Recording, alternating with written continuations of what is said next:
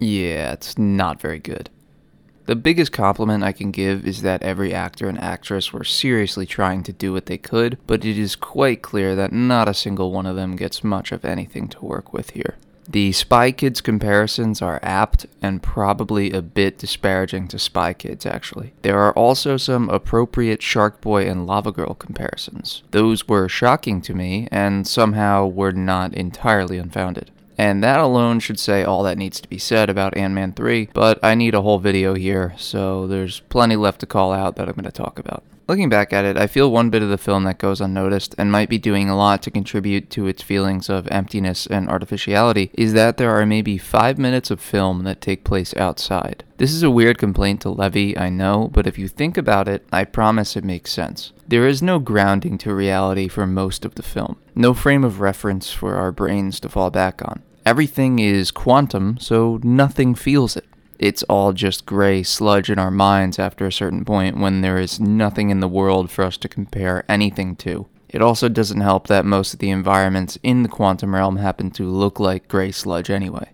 But really, just an ability to contrast would probably have helped Ant Man 3 tremendously. The only real environment we see is when Scott walks down the street in the movie. That is just insanity to me. How do you make a movie like that?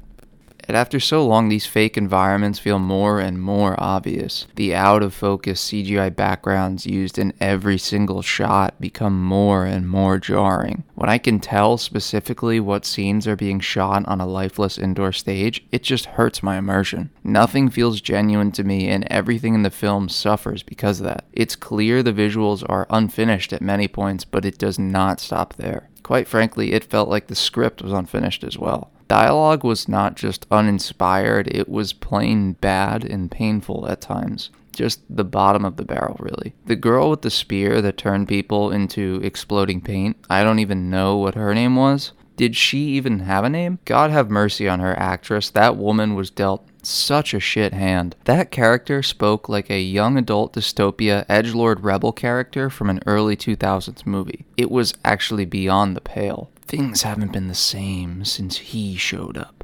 They took everything from us.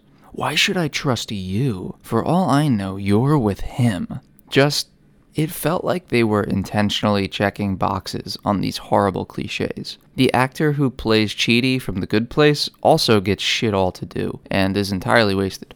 Further, how is it that I feel there were zero character moments in the movie? There were only like seven named characters. I felt nothing went on with any of them. Was there an arc for anyone other than Cassie learning to jump and tap? Oh, wait a minute, that didn't even have a payoff, so never mind.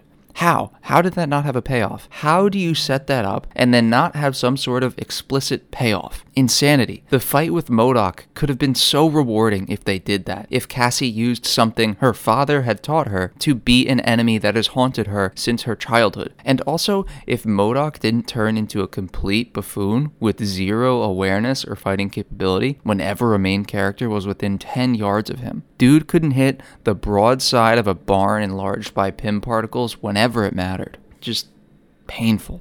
Then there was also the atrocious trope of the rom com misunderstanding causing like 30 minutes of movie. I don't have time to explain. You need to explain. I can explain. We need to understand. But I'll explain later. There's no time. Did Marvel Studios have early access to ChatGPT or something? Did they feed it exclusively movies that were rated 2 out of 5 stars that came out at least 15 years ago? Is that what wrote this movie? Perhaps I'm being too harsh, but honestly, the billion dollar company could use a wake up call. It is not producing quality content and has not for some time. I think the attempt here was to make something adjacent to Star Wars or do their own Star Wars, but they didn't bother with the charming character moments, or the atmosphere, or worn lived in aesthetics, or the engaging thought out story, or really anything good from the original trilogy now that I think about it.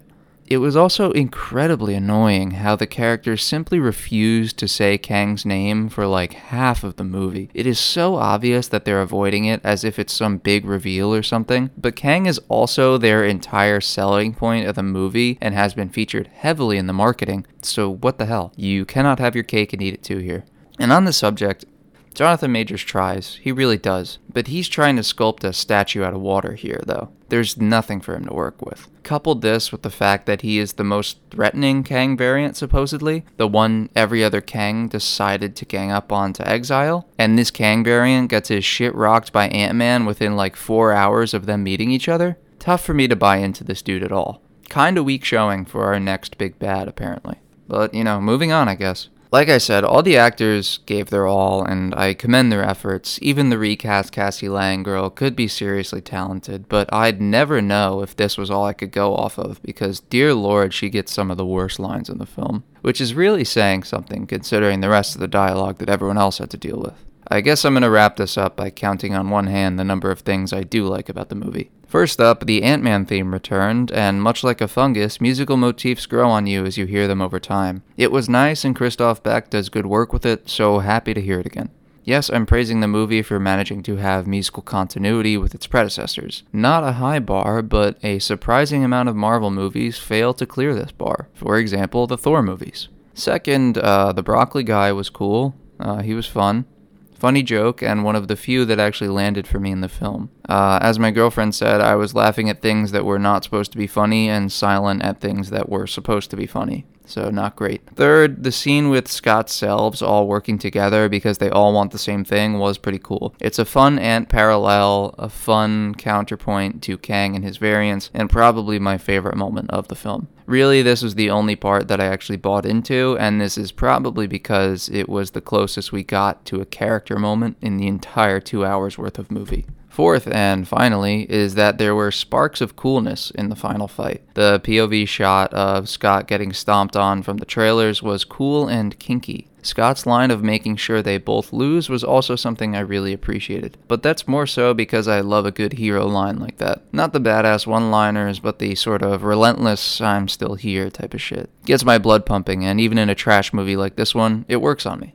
Uh, well, that about does it gonna end this now. I figure I'll put as much effort into the writing of this review as Marvel did into putting of the writing of Ant-Man 3. Because, you know, why not? Overall, it's a tepid 2 out of 5 star experience, bolstered only by the fact that my girlfriend paid for our tickets instead of me, and she brought in some really good candy to snack on during the showing. Actually, she kind of summed up this movie perfectly when I asked her what she thought after the fact. Uh, and I quote here. Overall, not that good. Probably the worst Ant Man movie, and I don't even remember the second one. Yeah, honestly, I don't recommend this. Even if you're a Marvel fan, you're missing absolutely nothing. I don't even think I would rewatch this if I saw it scrolling through channels on TV. Just aggressive amounts of apathy is all that comes out of me when I look back on this movie. Until next time, when I hopefully see something less disappointing.